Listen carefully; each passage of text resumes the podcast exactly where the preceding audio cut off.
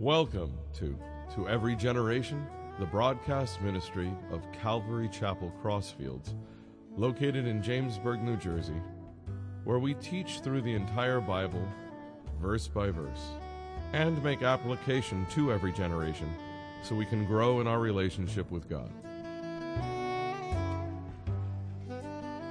This morning we're going to be in Matthew chapter 20. And the last time we looked at the parable on forgiveness, okay, the unforgiving servant, and the lessons that we learned. We also learned about how forgiving God is, how He's forgiven our sins through Jesus Christ, our Lord and Savior. And at the end of the service, four people came forward to receive Jesus after hearing about the love and the forgiveness that God has. And this morning, we're going to look at the parable of the laborers. And this one really has to do with serving with the right motives, serving God with the right motives, with the right heart attitude. Now, to the Christian culture, um, some, some in the Christian culture view Christianity as almost like a club. It's fashionable. When you talk about serving the Lord or doing something to bear fruit or furthering God's kingdom, they have no idea what you're talking about. Others serve for the wrong motives. They serve to be seen, they serve in places that are easy, or they serve with major expectations as if God owes them. And we're going to look at some of the attitudes with the disciples and what they asked Jesus and how he kind of corrects some of their thinking. Um, context is very important. What happened before this event, before this parable? Well, in Matthew 19, verses 16 through 26, the rich young ruler came to Jesus and had it all and he wanted Jesus to justify his lifestyle. And Jesus rightly picked out the problem was that he was very materialistic. And he told him that he had to sell his possessions and that he had to follow the Lord Jesus. And the rich young ruler was so married to his possessions that he couldn't do it and he walked away dejected. Enter Peter and the disciples. They see this exchange. And it's funny because we think of Peter a lot being the spokesperson. But as we go through the Gospels, the other disciples had questions too. Peter was just always the willing one that they could put to the front to speak for them. so Peter makes sure the Lord knows after he, they see this event that Jesus, hey, we're still here. We're still serving you. And by the way, what do we get out of this? Uh, he, Jesus had to check that attitude in them. You know, a little presumptuous on their part. But again, 2,000 years later, has anything changed? Why do people serve? Why do we serve?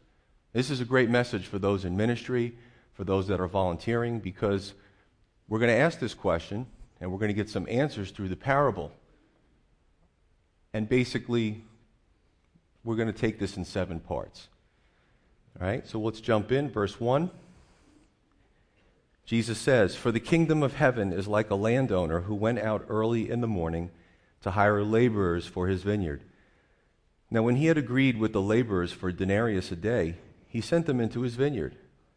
And he went out about the third hour and saw others standing idle in the marketplace, and said to them, You also go into the vineyard, and whatever is right I will give you.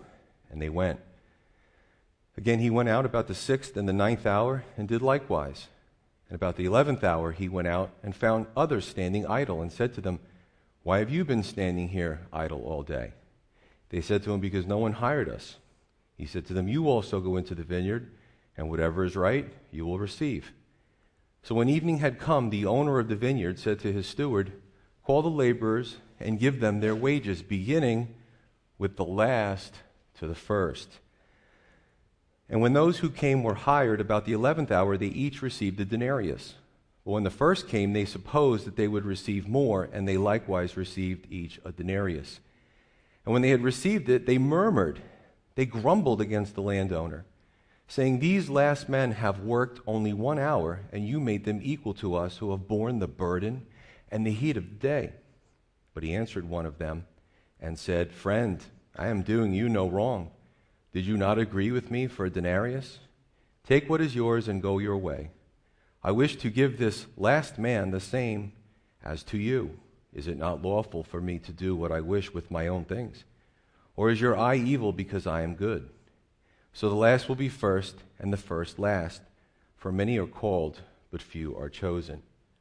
Now, the main point here is serving with the right motives. Okay? Pretty widely accepted and understood. However, there are some what I would call subordinate interpretations, things that we can pull out of this with keeping the main point the main point, with not obscuring it. And I think my challenge this morning is to give you all three layers without confusing you. and if at the end you're not confused, then I've done my job well. Okay? And we'll look at this concept the first will be last and the last first when we get to the end. So, the second interpretation, some look at and say, is that those who come to the Lord later in life but receive the same salvation. A third interpretation is that later Gentile inclusion. They come in after the Jews largely made up the church, but again, the same salvation, the same rewards. Well, let's look at this. Number one, the landowner is, is what? Is who? Is a, a picture of our beneficent and benevolent God, always looking to bless others. Now, I find it interesting that, you know, Jesus would espouse these parables and they people would understand in that society what was going on, made perfect sense to them, and then he would parallel and make a spiritual truth out of it.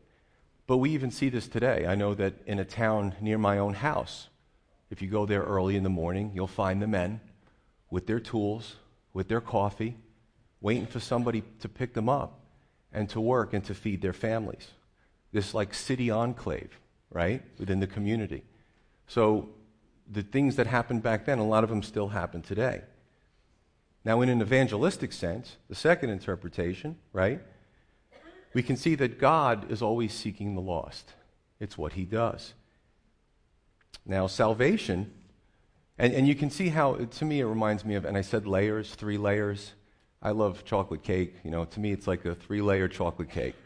One layer is just as good and delicious as the next layer because salvation naturally leads to serving God and furthering the kingdom and bearing fruit as a believer. Time goes by, this is what we, this, we want to do. We want to see other people saved. We want God to change us, we want Him to use us. So we can look at the serving God issue, but we could also look at the salvation issue. And salvation naturally leads to desiring to serve God. We're so filled with the love for the lost, as He is, we, we re- reflect His light that we want to be a part of the process. Verse 2.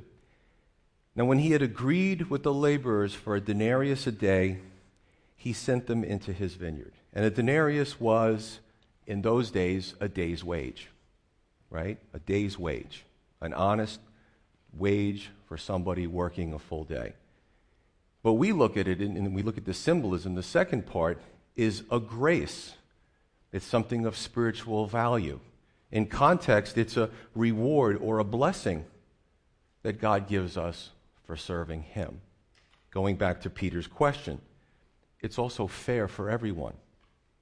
Now, we're going to talk about how we look at things in the world, how we receive things, how we get things, sometimes how we earn things, and how God gives us grace, and how it's very different than how the world works. And this was the kerfuffle, so to speak, in this discussion with these laborers. Those expecting something grandiose were a little bit disappointed. Again, they were thinking carnally, they were thinking of the earth, not thinking in spiritual terms, and Jesus had to correct that. Now, in an evangelistic sense, salvation is the same for everyone. Salvation is salvation. It's a, it's a grace, it's a blessing. It's something that can't be measured by empirical value. And it's, it's given regardless of ability, popularity, wealth, etc. It's the ultimate egalitarian system according to God. John 3:16 for God so loved the world that he gave his only begotten son that whosoever whosoever this morning would believe in him would not perish but have eternal life. Everything that the, God does and God gives is fair. Verse 3, we continue. And he went out about the third hour and saw others standing idle in the marketplace.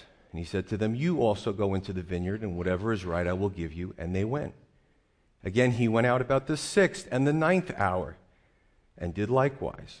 And about the eleventh hour he went and found others standing idle and said to them, Why have you been standing here idle all day? They said to him, because no one hired us. He said to them, Will you also go into the vineyard, and whatever is right you will receive? The third part out of seven is a variance in time. Now, we've spoken about this before. God sees time all at the same time. We're bound by linear time, right? What I just said was the past. Now I'm speaking the present. That just became the past again. In five minutes, it's the future, but it'll be the present, end up in the past. Not confusing, right? But that's how we, you know, I remember in, in grade school, the timelines. I used to love the timelines, you know what I'm saying? I had this thing for math, I enjoy it. But we see in linear time. Now, what God is doing is the laborers are coming into the field in different times. So this is a variance in time.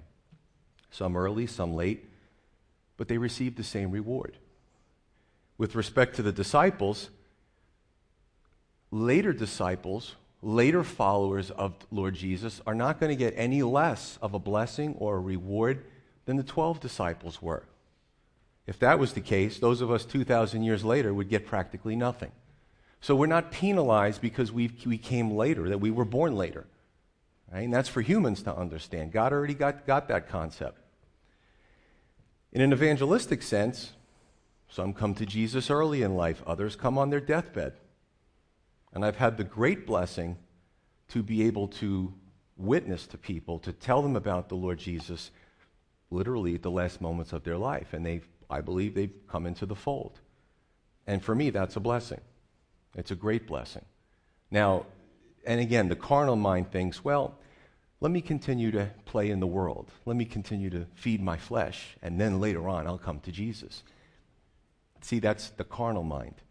Because for me, coming to Christ at the age of around 25, now that I'm mature in the Lord, I look back and say, gee, I wish I would have done that at 18 or 16 or 8. Because you understand you, you have now more time with the Lord, right? More time to be blessed and to bless others.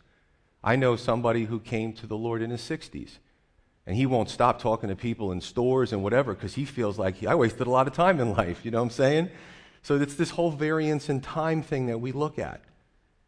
Now, in this room and listening on the web and stuff, I have those that are new believers and those that are very educated in the scriptures. I have a few pastors sitting here this morning. Some have a problem with this interpretation saying you don't work for salvation. That is true. But you also don't work for rewards in heaven. I'm going to make that argument because when we serve God, this all goes back to the original problem with Peter and the disciples. We've served you, Lord. What are we going to get? And what did Jesus do? He checked that. He checked that. Wrong motive. Goes through this whole parable to check that attitude in his disciples. So when I, when I serve, I serve because I know what a sinner I was before I was saved, and I'm still a sinner. And I just, I'm so appreciative of what God has done. I'm not looking for a reward. I got news for you. I just want to get in the door. so I serve God. Be- I'm, I'm not up here because somebody's holding me hostage or offering me some great carrot. I'm here because, because I love the Lord. And I want to use my spiritual gifts to hopefully bring others into the kingdom as well and to help them grow. So we don't work for our rewards either. We do it because we know that God loves us, we've experienced that love, and we also have a love for the lost as He does.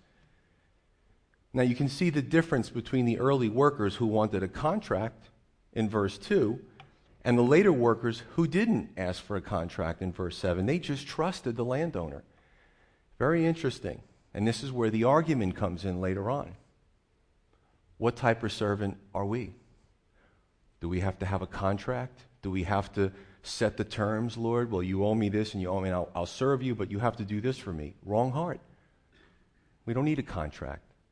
The servants who just said to the Lord, Whatever you say will will abide by, those are the ones who had the right heart because they fully trusted God. And again, this is why the parables are tricky because you can't assign a meaning to every character and every event that takes place in the parables. That's bad exegesis. All right? There's a general point that the Lord's trying to make.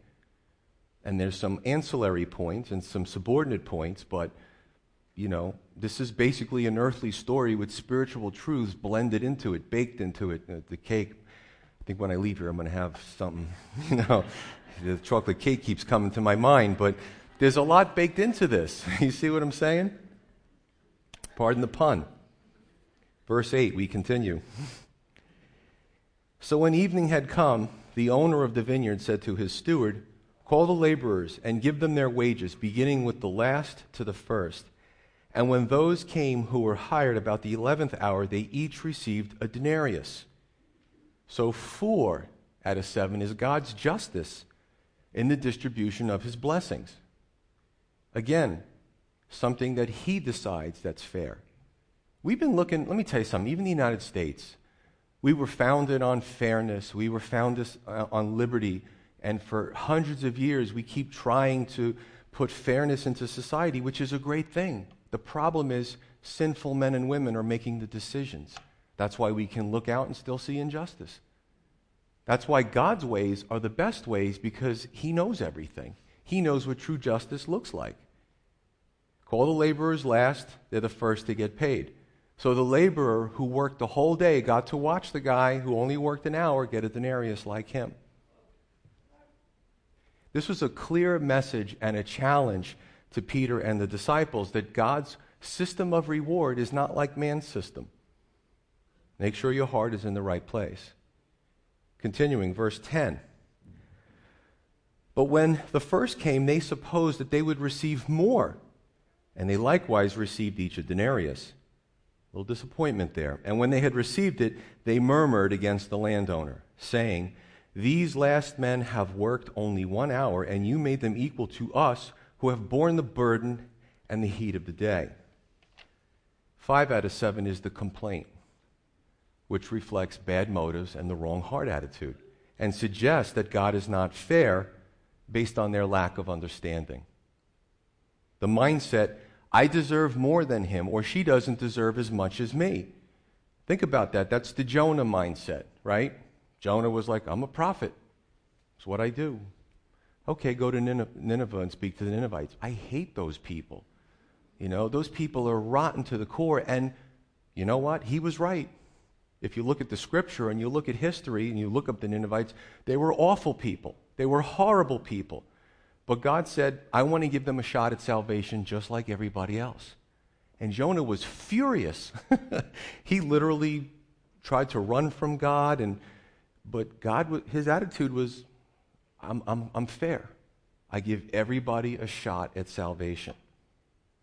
For those of us who serve, why do we serve? Some serve because they couldn't make it in the world, so they try it in the church. They desire authority, they desire to be treated like royalty, and that's sad. You know, I see a lot of entertainment ministries. Very, and what I've always find is the more entertaining the ministry is, they're like Hollywood knockoff productions. The more entertaining they are, the less they are on the Word of God. Oh, they'll throw a scripture in here and there. But for the most part, there's no deep Bible study. It's all about entertainment. It's all about aggrandizing the man or the ministry. And uh, I believe they have their reward. It's here. That's where it stays. Their reward is from people. I was listening to um, Chuck Smith after I finished my message. Uh, like he's going to be with the Lord in the 80s. And I'm like, I wonder what Chuck Smith thinks of this parable. And it's so funny because I, I was screaming in the car. I asked my son. I was so excited. And he said, those types of ministries, they have their reward. I'm like, oh, yes. But it's true. It's true. Do we go to church for a production? Are we looking for to be entertained where only we receive, but we don't put into? That does not reflect it in Scripture. Unfortunately, we see a lot of that today.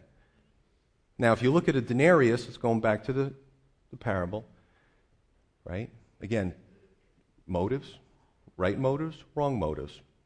Only we can decide, and it's based on the scripture. If we looked at the denarius as salvation, we can see that almost the prodigal son's older brother here. Remember the prodigal son? Son comes back, father welcomes him. Talk about prodigals today. The older son was livid. This guy, he's, he's, he speaks to his father. He goes, Your son. He doesn't even say my brother. He wants nothing to do with him. But the Father is a picture of our loving God who always receives people back into the fold. Whatever you've done, you can repent. And you're in God's family. But some look at that and they say, well, that person's gone too far. And it's sad. You know, that person's not equal to me. The son said, I served you all these years and you didn't even let me slaughter an animal to be with my friends. We don't even know if that's a true statement, but he was furious that his son or that his brother was able to come back. Now, if we look at it and the third interpretation, and I've heard this, where the Gentiles come after the Jews, and this is amazing because Jesus taught this on the earth. The church was what? Largely Jewish.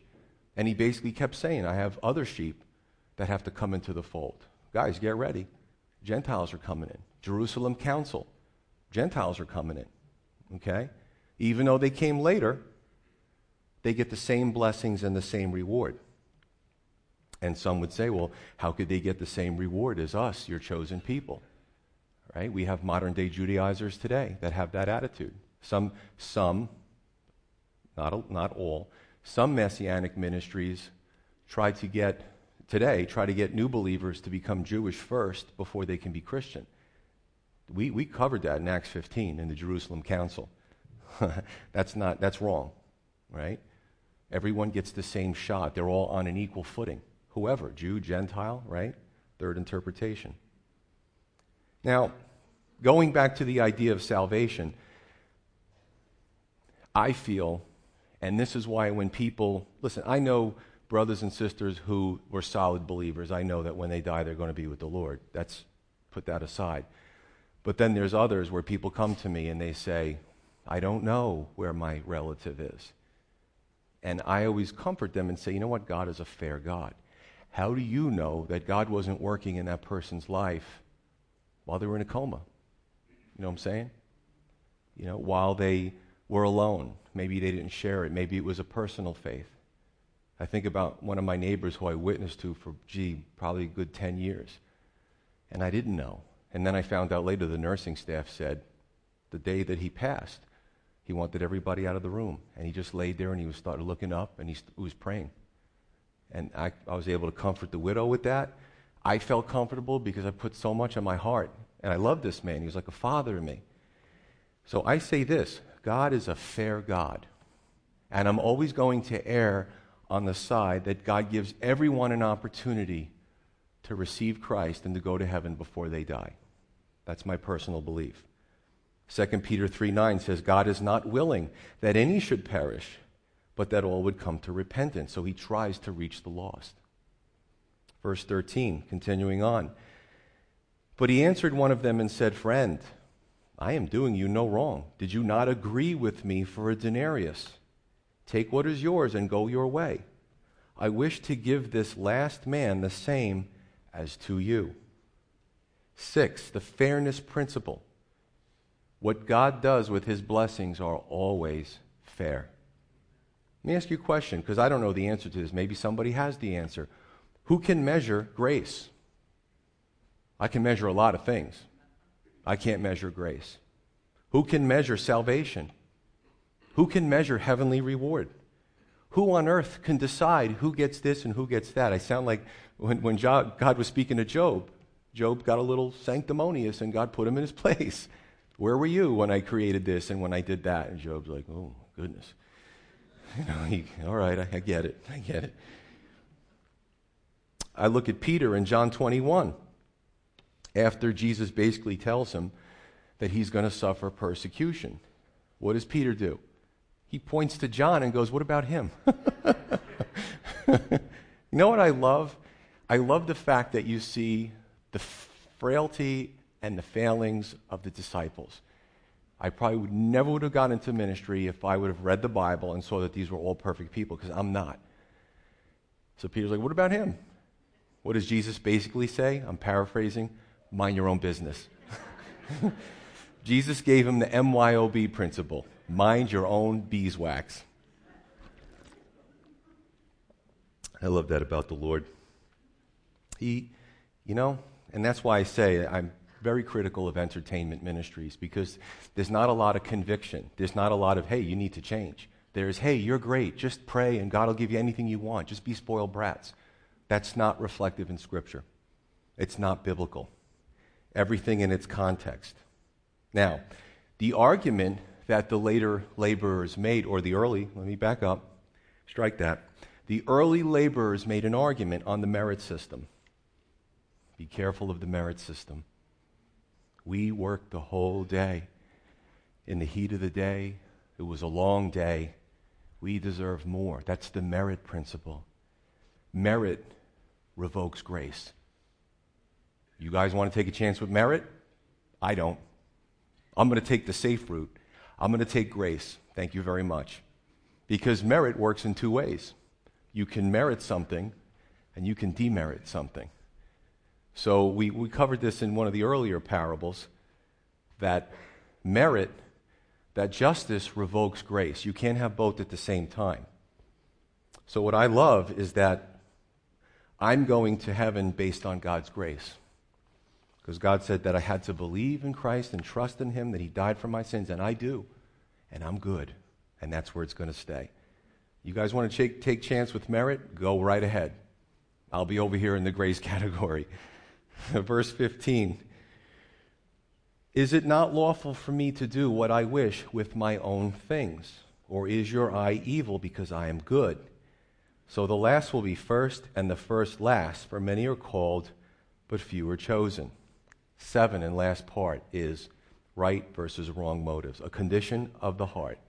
An evil eye in those days was an expression that meant the person was jealous, but it manifested itself in a look. If you read body languages or looks, you can tell. In our culture, we have the eye roll, and we have a lot of things that we do, and you don't have to say a word. People know what that is. But this was a jealous eye. And I'll say, whether it's the prodigal son's older brother, or the laborer who worked all day, or the church today, jealousy is one of the ugliest garments that a Christian can wear. There are some today that are always watching their brothers and sisters in the Lord. They're always looking at them, they're always spying on them. They're always concerned with what somebody else has. And that's sad. That leads to bitterness, jealousy, resentment, criticizing and complaining against God, feeling left out. And I say feeling. Can't trust our feelings. We have to trust the Word. Our feelings can trick us and they can lie to us. I got a raw deal somehow. Everyone else in the church is getting blessed except for me. I want to put a claim in. Somebody got better than me. Those type of believers are often not effective for the kingdom of God. They're, they're spinning their wheels in a muddy rut. And that's how they spend their whole Christian existence unless they repent. Jealousy is ugly. I tell you what, if you're in ministry, you can't be jealous because you're going to minister to a lot of people who have more than you and you have to be content with what God has given you. So let's look at the first, last, and the last first principle. Now, does it mean that the disciples now, Jesus is he's getting them back, so to speak, the first will be last, the last will be first. So the disciples now are going to be in the back of the line forever. That's not what that means either. Jesus often used hyperbole to make a point, to shock the conscience, to get people's attention. Okay? It means a few things. It's not as man would have it. Peter and the disciples would be rewarded, but not as they expected.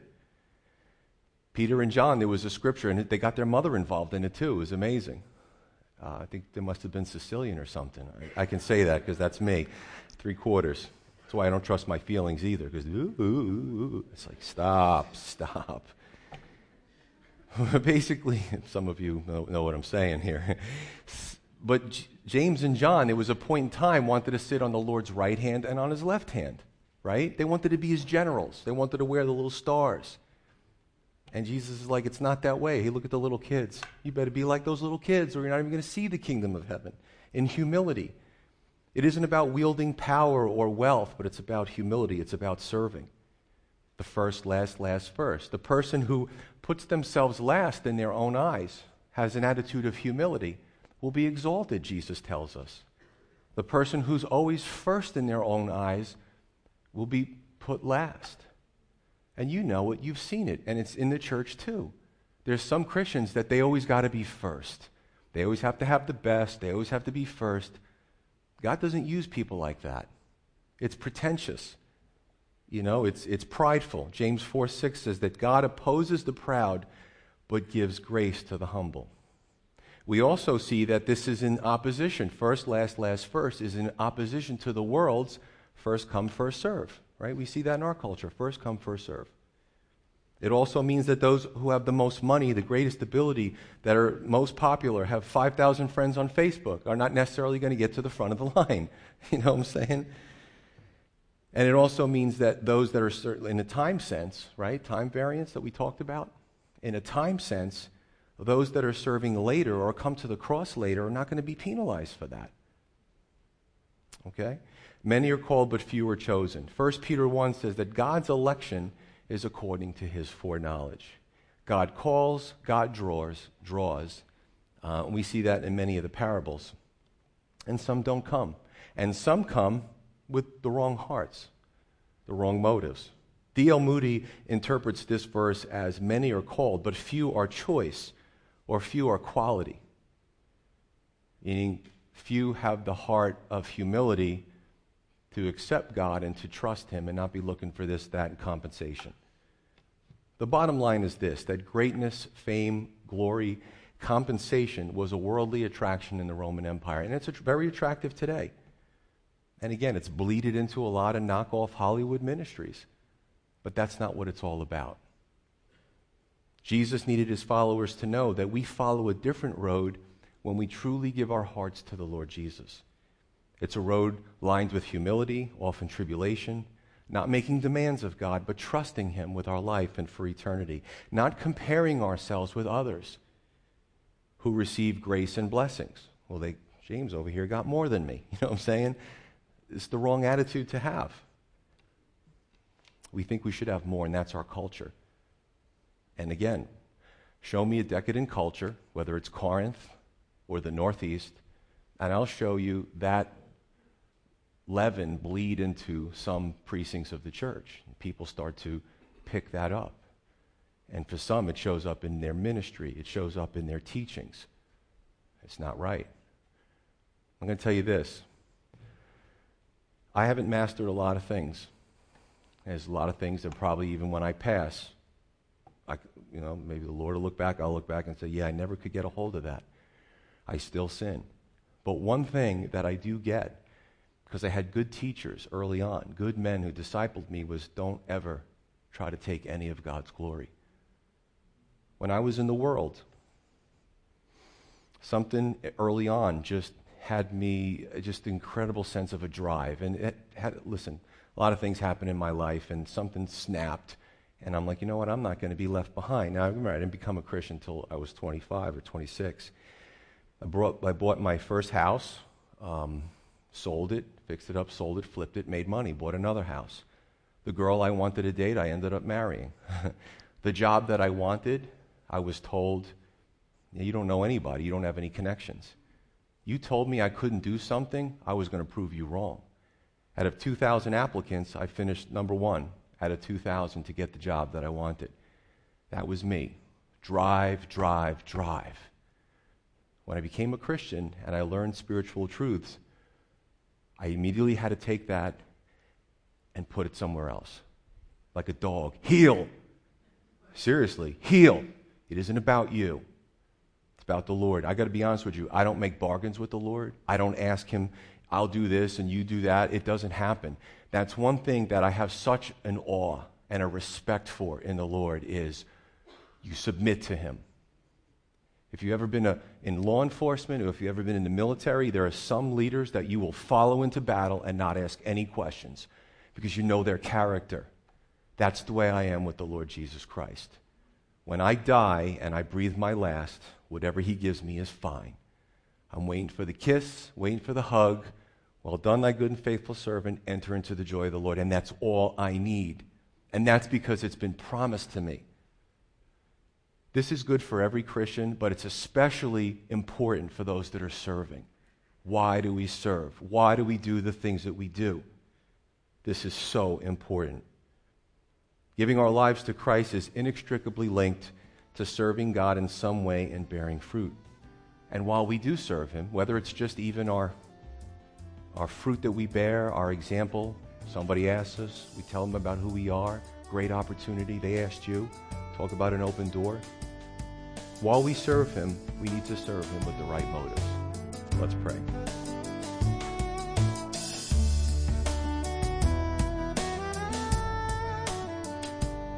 You've been listening to To Every Generation from Calvary Chapel Crossfields. We're located at 15 Half Acre Road in Jamesburg, New Jersey. We meet for Bible study Wednesdays at 7:30 p.m. and Sunday service begins at 10:30 a.m. On Sundays we have children's church for all ages in addition to infant and nursery care. You can find out more about the ministry here at Calvary Chapel Crossfields by going to cccrossfields.org. Thanks for listening and may God bless you.